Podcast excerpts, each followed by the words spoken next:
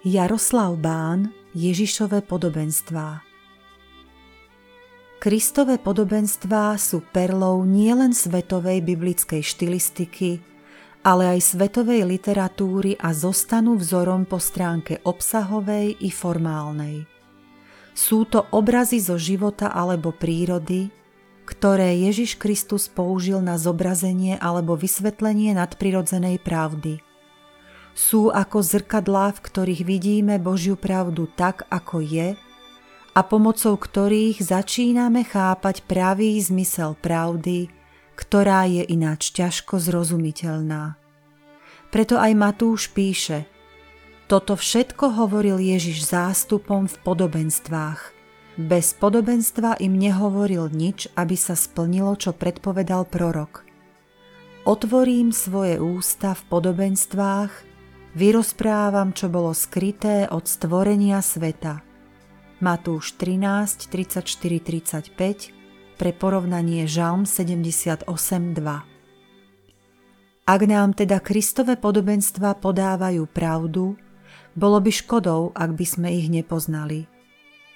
Vyučovací cyklus Ježišové podobenstva Jaroslava Bána je rozdelený do 18 podobenstiev – pre vás, milí poslucháči, ktorí ich budete počúvať v podaní autora, nech padnú do dobrej zeme.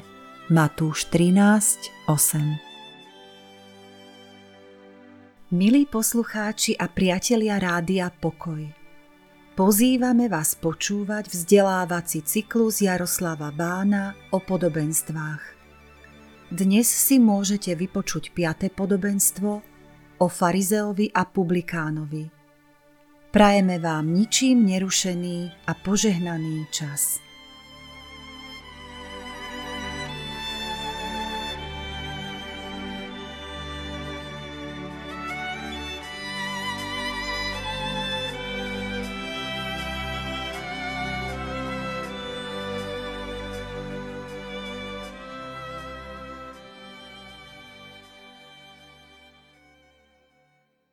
Dneska máme podobenstvo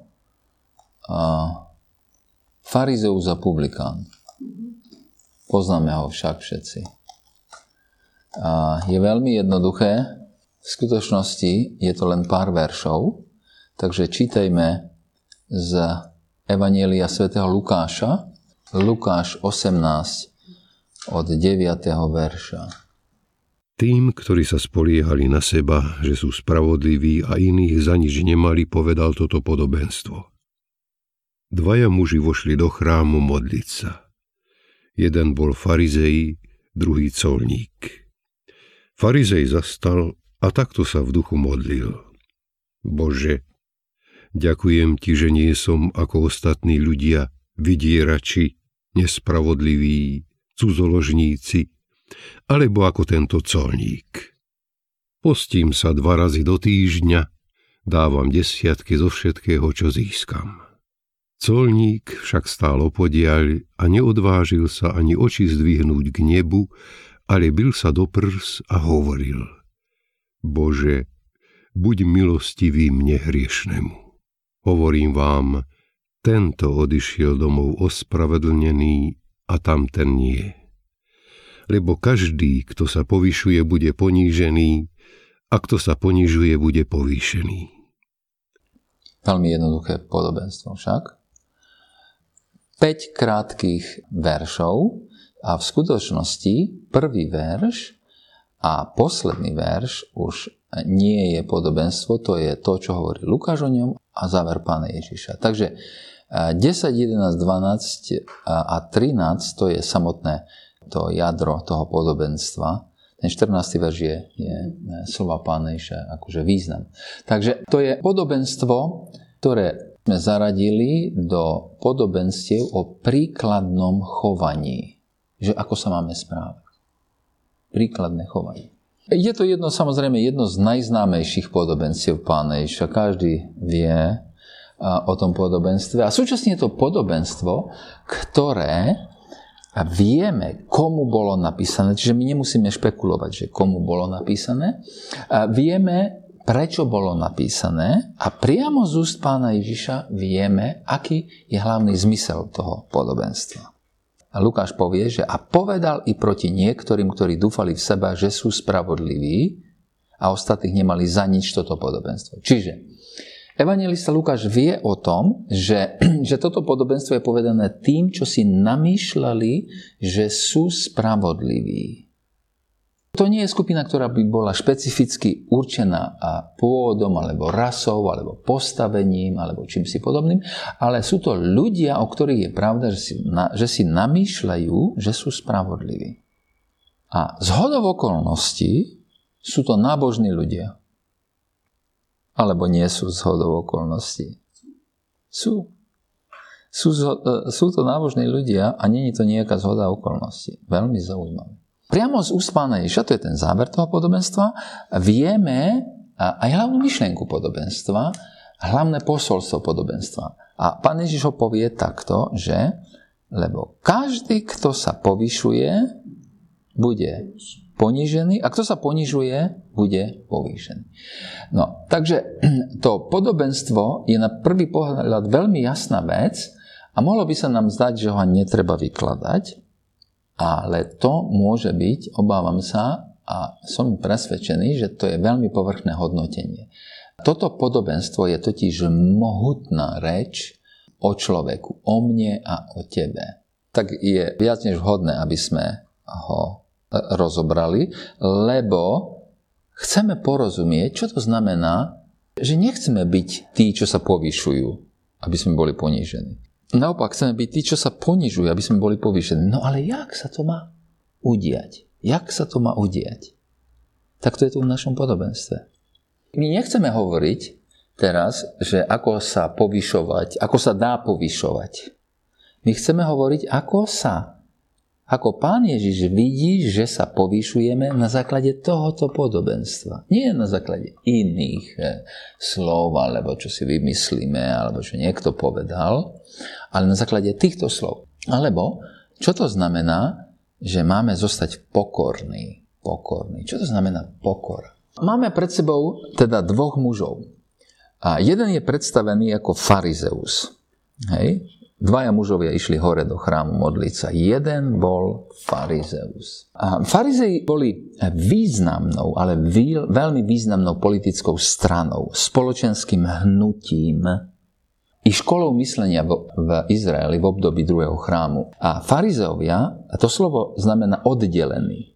Farizei ako hnutie boli oddaní zachovávateľia Tóry strašne chceli zadržať Tóru. Dokonca verili, že keď raz celý národ zadrží Tóru, Mesiáš príde. Vtedy, ten deň.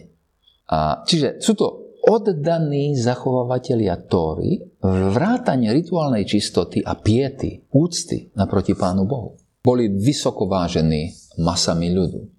Po, po zničení druhého chrámu, vlastne v roku 70, sa farizei stali základným liturgickým a rituálnym stavebným kameňom rabinského judaizmu. Proste to je základ, na ktorom judaizmus dneska stojí.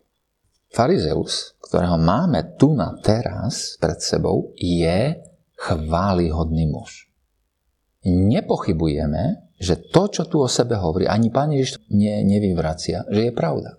Nepochybujem, že to, čo povie v tej svojej verejnej modlitbe v chráme, je pravda. Je to veľmi cnostný, z toho, čo hovorí o sebe, mravný a v spoločnosti, a v spoločnosti veľmi vážený človek. Hovorí, že slušným spôsobom zarába na svoje i živobytie celej rodiny. Je spravodlivý voči ľuďom a je naviac aj verný manžel. To všetko v tej modlitbe povie. Ale aj nábožensky vzaté, jeho náboženstvo je jeden pozoruhodný úspech. Nariadenie zákona vyžaduje, aby sa postil koľko raz? Podľa starého zákona a pravoverný žid sa má postiť raz v roku. Na deň zmierenia počas národného dňa pokánia. Levitikus 16, Levitikus 23, numery 29. Raz v roku. On sa postí dvakrát v týždni. V pondelok a štvrtok. Dvakrát v týždni si odopiera jedlo, aby myslel na svojho Boha. Aby sa pripravoval na extatické videnia, aby robil pokánie, aby smutil nad nespravodlivými vecami vo svete. To je to dôvod, prečo sa správny farizer modlil. E, postil. Dvakrát dnešní. Máte čo proti tomu? Nemáme. Vieme to dodržať? Ťažko. Naviac dáva desiatky z príjmu. Ale to, čo tu on hovorí, a pán Ježiš sa tomu neprotiví, hovorí, čím vládne. To znamená, on dal desiatok zo všetkého príjmu a raz ročne spočítal, koľko je jeho majetok a dal desiatok ešte z toho. Rasti, keby my sme takto mali dávať, tak spočítame každý rok, koľko má náš dom je a desiatku zaplatíme. Nielen z príjmu, zo všetkého. Desiatky zo všetkých príjmov. Tam tej pôvodine slovo, to je, čo som práve teraz vysvetlil. Ten berie svoje náboženstvo vážne. Však? Nevidieť niečo také často. Je často niečo také. Jahve, Boh mu bol určite minimálne tak skutočný, ako šekel v jeho vrecku. Nevidieť tak často niečo. Je ochotný znížiť svoju životnú úroveň pre Boha. Naviac, celá komunita ho pozná, v ktorej žije, vážia si ho a považujú ho za svojho morálneho vodcu. Pán Ježiš nekritizuje jeho pokritectvo. On nekritizuje to, že by to nebola pravda, čo on hovorí. To nekritizuje. Nie je to muž, čo by v sobotu uctieval svojho Boha svoj, e, so svojím susedom a v pondelok by ho ozbíjal, okradol na trhu. Nie je to muž, čo hovorí, že dáva desiatky a v skutočnosti dáva menej ako dvaciatok. Je to muž morálnej integrity, vážený vlastnou komunitou a ako taký odsudzuje toho publikána, mytníka, vy, výberčieho daní. Keby sme boli pred 2000 rokmi v chráme a poznali tú kultúru, aby sme boli v nej žili, tak by sme rozumeli, čo ten mravný muž hovorí. Slušní a čestní muži tej doby právom odsudzovali výberčích daní. Lebo to boli vydierači, podvodníci a zradcovia. Rím obyčajne predával právo na výber dane z provincie a robil to verejnou súťažou. Takže povedal, kto vyberie najviac dane? Dajte ponuky, dostanete licenciu. Kto dal najväčšiu ponuku vybranej dane, dostal licenciu. Ale keď si už raz niekto vysúťažil a zakúpil právo na, vý, na výber daní, tak mohol vybrať čokoľvek koľko tých ľudí prinútil. Nikto nevedel, neboli žiadne noviny však. Nikto nevedel, koľko daní chcel Rím vybrať. Nikto ani nekontroloval. A Rím to kontroloval iba v prípade výnimočných nepokojov, keď, keď to zaujímalo Rím, keď, keď sa stalo niečo strašné kvôli výberu daní. Nejaká vzbúra, alebo čo. A tak ten, čo mal právo na výber daní, tak vybral, koľko bolo možné vybrať koľko tých ľudí zodral. Ten výber daní tak teda úplne záležal na chamtivosti miestneho výberčího daní, miestneho mýtnika, jak je tu toto podobenstva. A naviac, ale on chcel zarobiť aj pre seba. A dobre, a takého mytníka nebolo možné obísť. Jednoducho e, musel si e, ísť, musel si predávať, kupovať. Stále si sa stretával s mytníkom. Vydieranie, neoprávnená výška daní, nespravedlivosť boli jednoducho súčasťou každodenného života. Preto bol taký mytník nenávidený. A jednoducho bol odsúdenia hodný. Bolo takmer aj pravidlo, že, že mytníci žili aj sexuálne neviazaným životom. Čestný mýtnik fakticky neexistoval. V celej ríši. Ak áno, tak bola absolútnou raritou. Jedinú zdokumentovanú výnimku o čestnom mytníkovi máme od historika Tacita a on popisuje, že raz na svojich cestách po rímskej ríše predsa len naďabil na mesto, v ktorom bol čestný výber čítanie. No takto zistil, že ľudia toho mesta boli tak dojatí neobyčajnosťou toho muža, že mu postavili veľký kabedný pamätník. Aby sa jeden z tých dvoch mužov dneska v demokratických voľbách uchádzal o našu priazeň, komu by ste dali hlas? Farizejovi. Jednoznačne. Jednoznačne. Ak by tí dvaja prišli a požiadali vašu dceru o ruku, tak by ste ju s radosťou dali farizejovi a nie publikánovi. Proste v žiadnom prípade. Určite by ste ani náhodou nechceli, aby váš zaď mal niečo spoločné s tým mytníkom. Proste v žiadnom prípade. To je obyčajný podvodník. Najhrubšieho zrna. A len teraz si uvedomujeme, aké je zvláštne to podobenstvo ako ona obracia úplne na ruby naše hodnoty. Ako pán Ježiš uprednostňuje človeka, ktorého by my sme zavrhli a naopak odmieta človeka, ktorého my by sme uprednostnili. A naše podobenstvo ale nehovorí o karikatúre. Naše podobenstvo hovorí o skutočných ľuďoch. Ten farizeus, aj ten publikán, to boli skutoční ľudia. To nebola, to, bo, to nebola fiktívna postava, ktorú by tí ľudia, ktorým pán Ježiš to podobenstvo hovoril. Nie. Oni perfektne vedeli, že o kom hovorí. V obi dvoch prípadoch. Tak v našom rozmýšľaní nad, nad podobenstvom musíme ísť za to, čo je vidieť na povrchu a pozerať sa na ten príbeh z oveľa bližšej vzdialenosti. Takže teraz to urobíme. To bol úvod iba. Aby sme rozumeli, že o čom tu je reč. Hej? Teraz ideme zakl- začať vykladať to podobenstvo. Teda dozvedáme sa, že obidvaja muži sú v chráme. Však? Tak to čítame. Dvaja mužovia išli hore do chrámu modliť sa. Pravdepodobne raz v roku. Prišli obidvaja do chrámu, aby sa modlili. To je pozoruhodné. To je, to je veľmi e, zvláštne. Prišli uctievať Boha do chrámu. Tí dvaja určite nie sú vyznávači náboženstva, čo hovorí, že do obecenstva Božieho ľudu netreba chodiť. A nemusíme chodiť do obecenstva Božieho ľudu, lebo vraj Boha možno uctievať aj ležiac doma. Lebo vraj Boha možno uctievať aj na golfovom ihrisku. Lebo vraj Boha možno uctievať aj pri Bechádzke parkom. Či Pána Boha možno uctievať na párty, kde sú všetci opití. Tak to už na najnovšie vyzerá.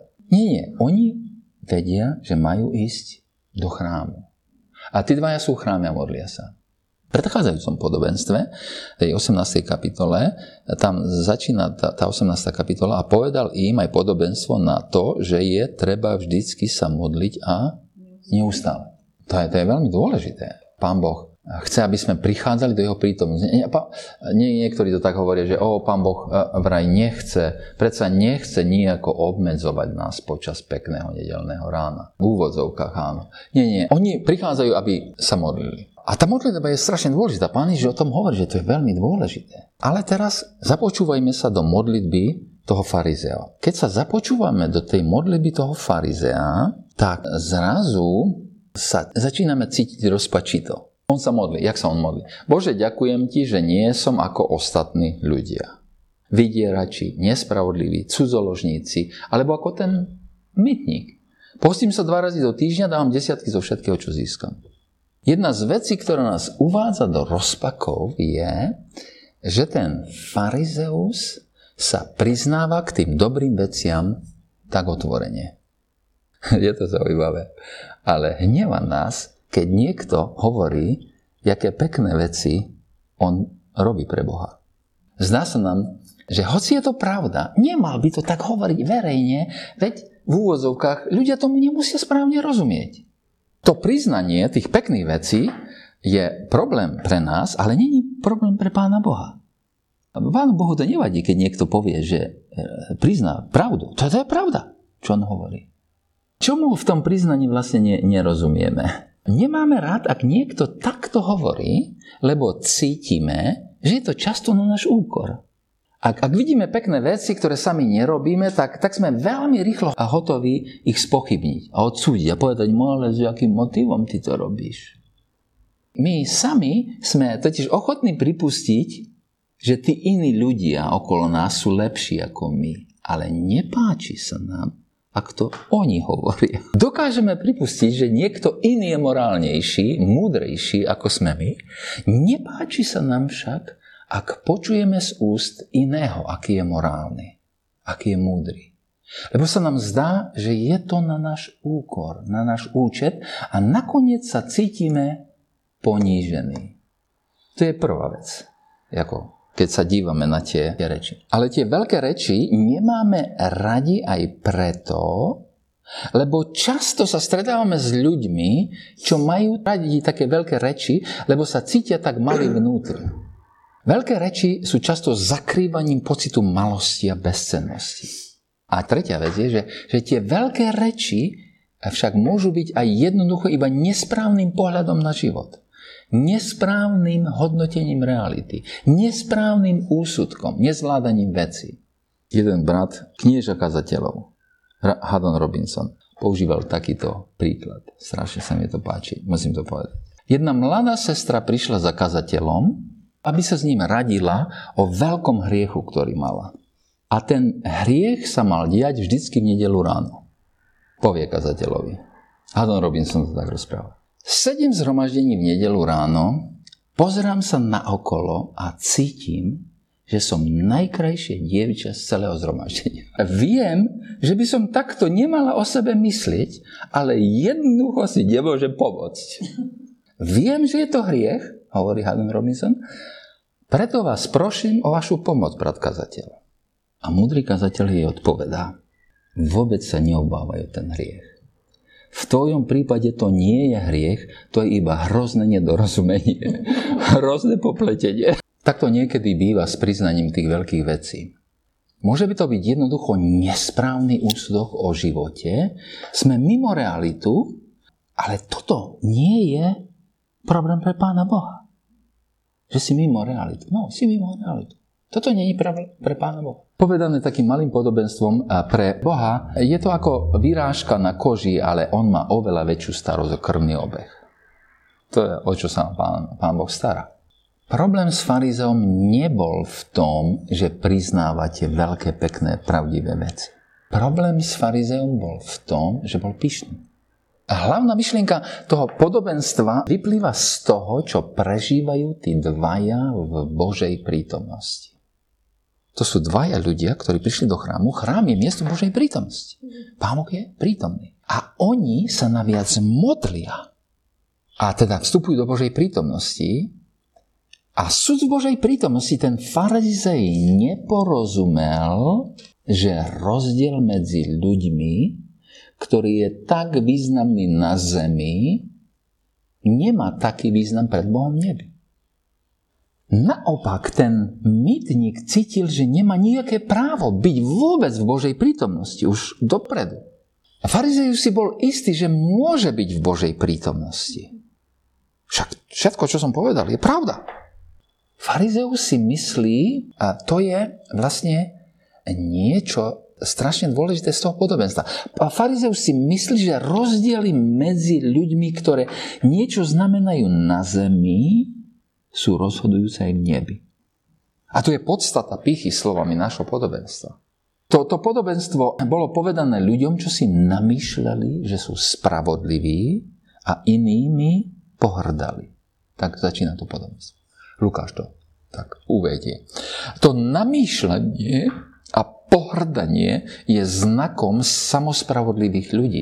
Ten, ten, ten farizeus sa cíti nad ostatnými ľuďmi, určite nad publikánom, lebo nejak v svojom duchovnom bláznovstve rozumie, že keď bude hovoriť pravdu, ale nejako sa povýšiť, nejako byť väčší ako ty okolo neho, že to spôsobí, že bude lepší v Božích očiach. Že bude lepší, väčší, dokonca spravodlivý pred Bohom. Presne ako farizeus, mnohí chodia okolo a zrovnávajú sa s inými ľuďmi. Aby nejako ponižujúc iných, boli viacej spravodliví pred Bohom. O, aké bláznostvo. Aké duchovné bláznostvo. Aký jasný znak samospravodlivosti. Určite ten farizeus bol morálnejší ako publikán. Ľudské hodnotenie. A mno, aj morálnejší ako mnohí v jeho komunite. Lenže on napríklad mal na to aj predpoklady. Z čoho vyplývali tie predpoklady? No, keď bol z farizejskej rodiny, tak to bola rodina, kde vyrástal v poznaní písma. Kde vyrastal v úcte naproti Pánu Bohu. V úcte oproti Božím prikázaniam. A nie len to. Celé generácie s najväčšou pravdepodobnosťou a jeho predkov zanechali úžasné dedictvo na tom. Ako jednoducho, odkiaľ mohol začať. A tento chlapík zabúda na všetky tie nezaslúžené výhody, nejako príde na to, že nezávisle na všetkých tých nezaslúžených Božích darov, on sám o sebe je dobrý, spravodlivý človek. A hoci to bolo objektívne pravda, teda, že tá, dobr, dobrota v zmysle tých skutkov, tak už to je ten jeho ďalší záver, že bol spravodlivý človek a lepší ako tí okolo neho, to bola čistá katastrofa. A ešte väčšia katastrofa je, že on nie len, že sa cíti spravodlivým, ale že toto všetko by mal vlastne uznať aj Pán Boh. Tí dvaja stoja v úplne inom postoji ku Pánu Bohu.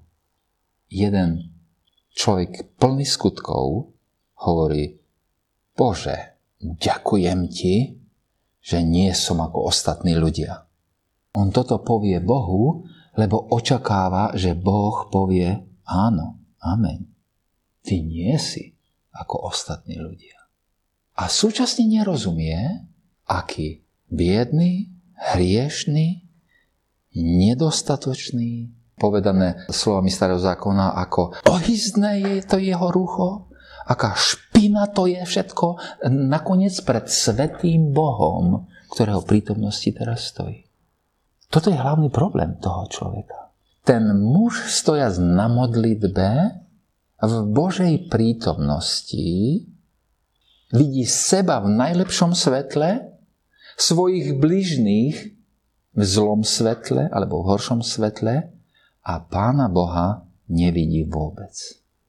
Inými slovami, a pícha, povyšovanie sa, to je zrovnávanie sa s inými ľuďmi, v Božej prítomnosti a nebratie do úvahy Pána Boha samotného. Ani jeho milosť. Áno.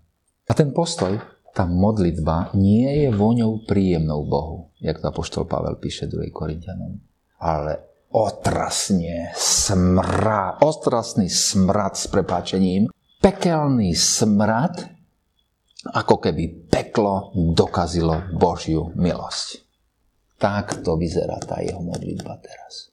Ten druhý muž, čo v podobenstve tiež prišiel do chrámu, je mýtnik, publikán. Už sme hovorili, že kto to je. Ten muž, čítame, stal opodial a neodvážil sa ani len oči zdvihnúť k nebu. Bil sa do prťa hovoril, Bože, buď milostivý mne hriešnemu. Tak jak ten farizeus hovoril pravdu, tak hovoril pravdu aj publikán. Aj publikán hovoril pravdu. Zdalo by sa nám, alebo rovno by sme mohli povedať, o, je ľahké byť pokorným v jeho situácii. Veď je to lotor.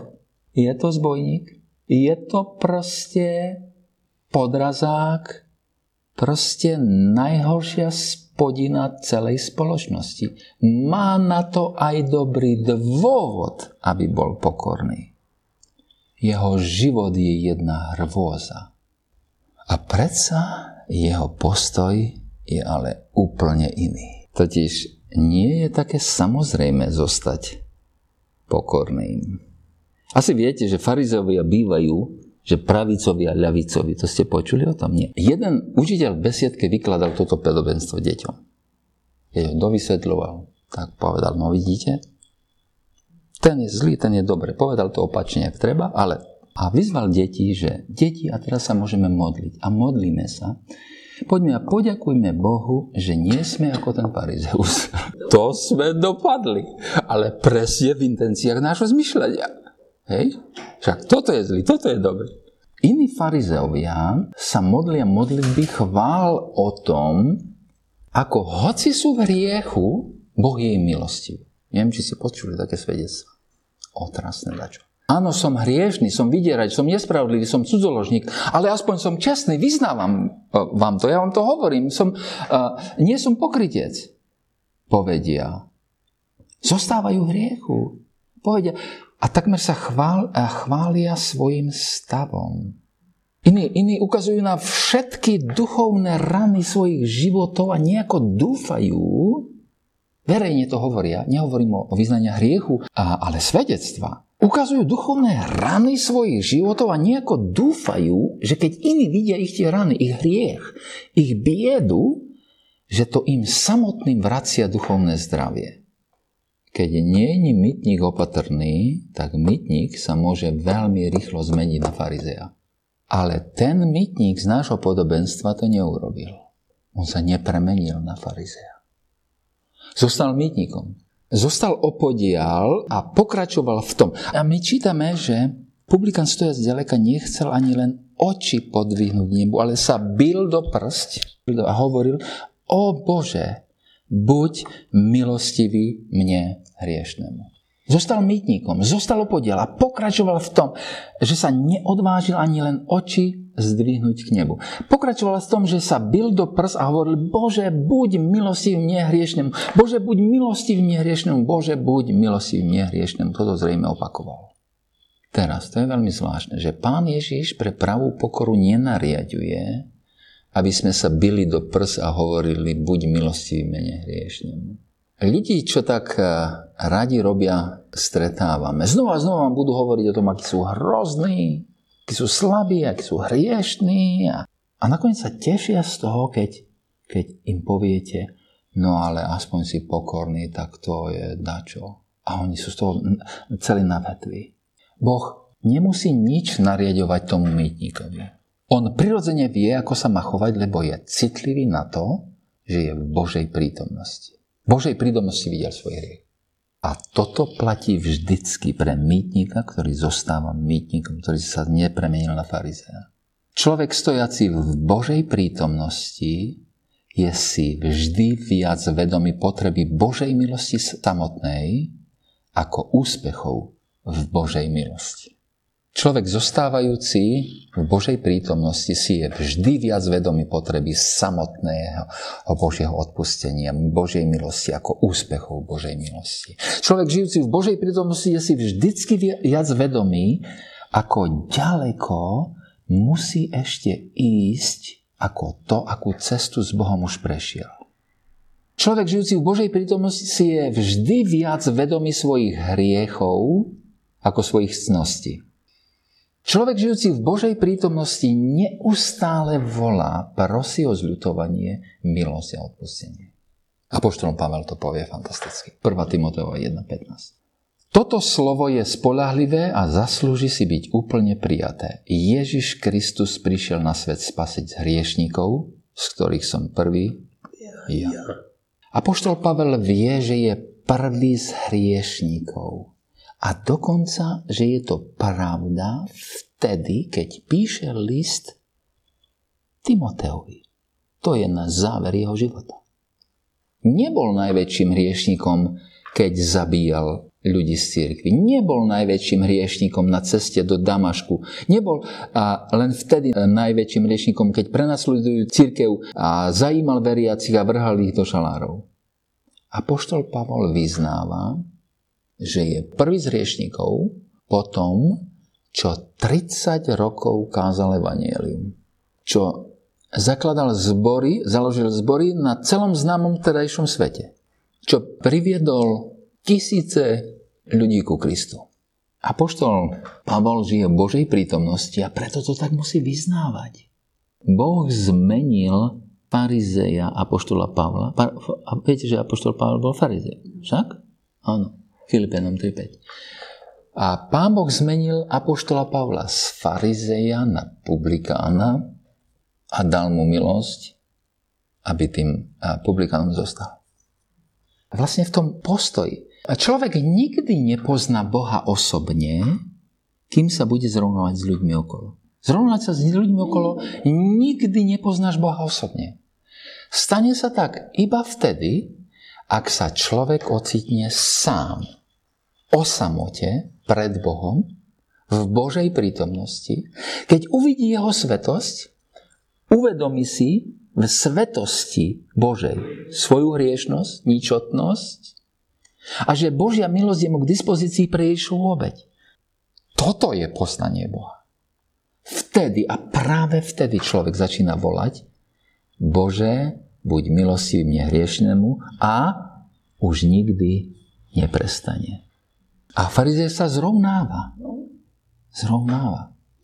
Zrovnávanie sa v Božej prítomnosti je zdroj pýchy podľa nášho podobenstva. To je absolútny zdroj pýchy. Samozrejme, že vieme, že pícha samotná to je zbúra voči Pánu Bohu. Ale v tomto podobenstve je to niečo úžasné, lebo to je vz... nakoniec zbúra je voči Pánu Bohu. Bože, však sa pozri. Ďakujem ti, že nie som taký, jak tí ostatní. Ty to uznaj. Ty to musíš uznať.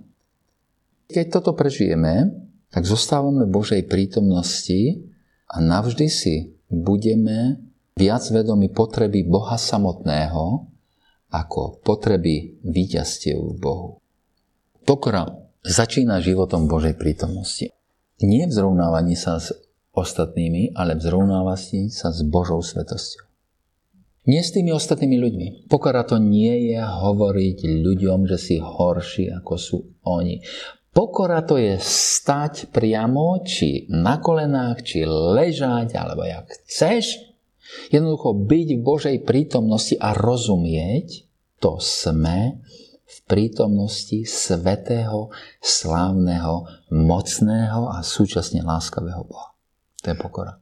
Pokora tu nás z toho nášho podobenstva Teraz rozumieme, že prečo pán Ježiš hovorí, že jak, jak sa to dá dosiahnuť, že kto sa, bude, kto sa povyšuje, bude ponížený a kto sa ponižuje, bude povýšený. Teraz rozumieme, čo je pícha a čo je pokora sme videli, ako tí dvaja muži úplne inač prežili to, že stáli v chráme v Božej prítomnosti na modlitbe. Niektoré preklady tam dajú takú vsúku, keď v tom 11. verši je napísané, že farizeus zastal a takto sa modlil u seba. Ja, ja mám toto slovo, keď sa pozrite do komentára, tak zistíte, že to Rohaček si tiež nevedel s tým pomôcť, tak preloží to tak, aby sme ani my nerozumeli, že čo to znamená, že modlil sa u seba. Tam je také slovo použité, ktoré je možné vysvetliť aj, že, že on nerozumel, že je Božej prítomnosti. On sa modlil samému sebe. Stal na modlitbe a súčasne nevedel, alebo neprežíval to, že stojí v prítomnosti Svetého Boha. No a to je, tá, to je ten rozdiel medzi tými dvoma ľuďmi. Niektorí to zase, ten komentár na to, na to slovo, že u seba, ako vysvetlia aj tak, že, že aha, tak ten, tak ten rozdiel je vlastne v tom, že jeden stojí akože pred Bohom, má najlepšie priemienku o sebe, horšiu o susedovi a pána Boha nevidí. To je farizeus. To je pícha, zdroj pýchy, zrovnovanie sa s druhými a myslíme si, že že toto aj u Pána Boha e, niečo zaváži. A pokora znamená, že v prítomnosti Svetého Boha rozumiem. Veď ja som stratený. Ja som, Bože, buď milostivý mne hriešnemu. Nezávisle na tom, kde už som zašiel. Nezávisle na tom, ako dlho som veriaci. Nezávisle na tom, čo všetko, aké veľké víťazstva som prežila a neviem čo všetko. A ten rozdiel je niečo úplne iné ako to naše ľudské hodnotenie. Naše ľudské hodnotenie je to, jak som hovoril na úvod. Tento je dobrý, farizeus to je dobrý, za toho by som hlasoval a dal mu svoju dceru a tomu lajdakovi choď preč. A pán Boh to vidí presne opačne. Lebo to záleží od toho, ako oni vidia Boha. Ja to musím ešte celé dopísať. Ja som nad tým pracoval celý e, e, deň včera, ale nedokončil som to. Záver ešte chýba. Ale a ešte jednu myšlienku. To končí veľmi pekne však, ten, ten záver, že pán Ježiš povie, ja hovorím vám, že tento odišiel ospravedlnený dole do svojho domu a nie tamten. Pán Ježiš hovorí, že, že mytník bol ten, kto odišiel domov ospravedlnený. A tak som si nejako predstavoval na chvíľu, že čo sa dialo, keď ten mýtnik odišiel domov a ako si, sa asi modlil, keď o rok znova prišiel do chrámu. Raz v roku mali prísť do chrámu. A tak som počul takúto modlitbu. A Bože, je to rok, čo som ťa tu stretol. Ďakujem, že si ma našiel moje biede.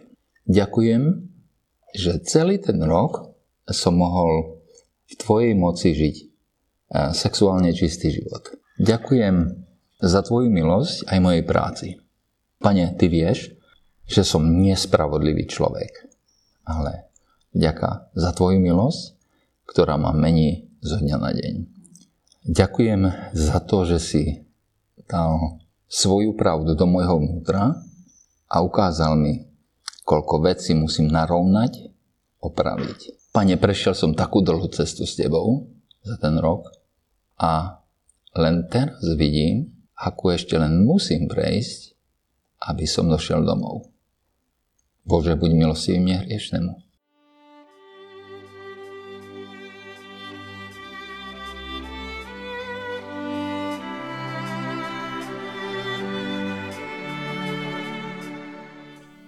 Počúvali sme vzdelávací cyklus Jaroslava Bána o podobenstvách. Zajtra v rovnakom vysielacom čase vás pozývame vypočuť si podobenstvo o rozsievačovi. So žehnaním a vďakou sa lúčime s vami, milí poslucháči. Do počutia.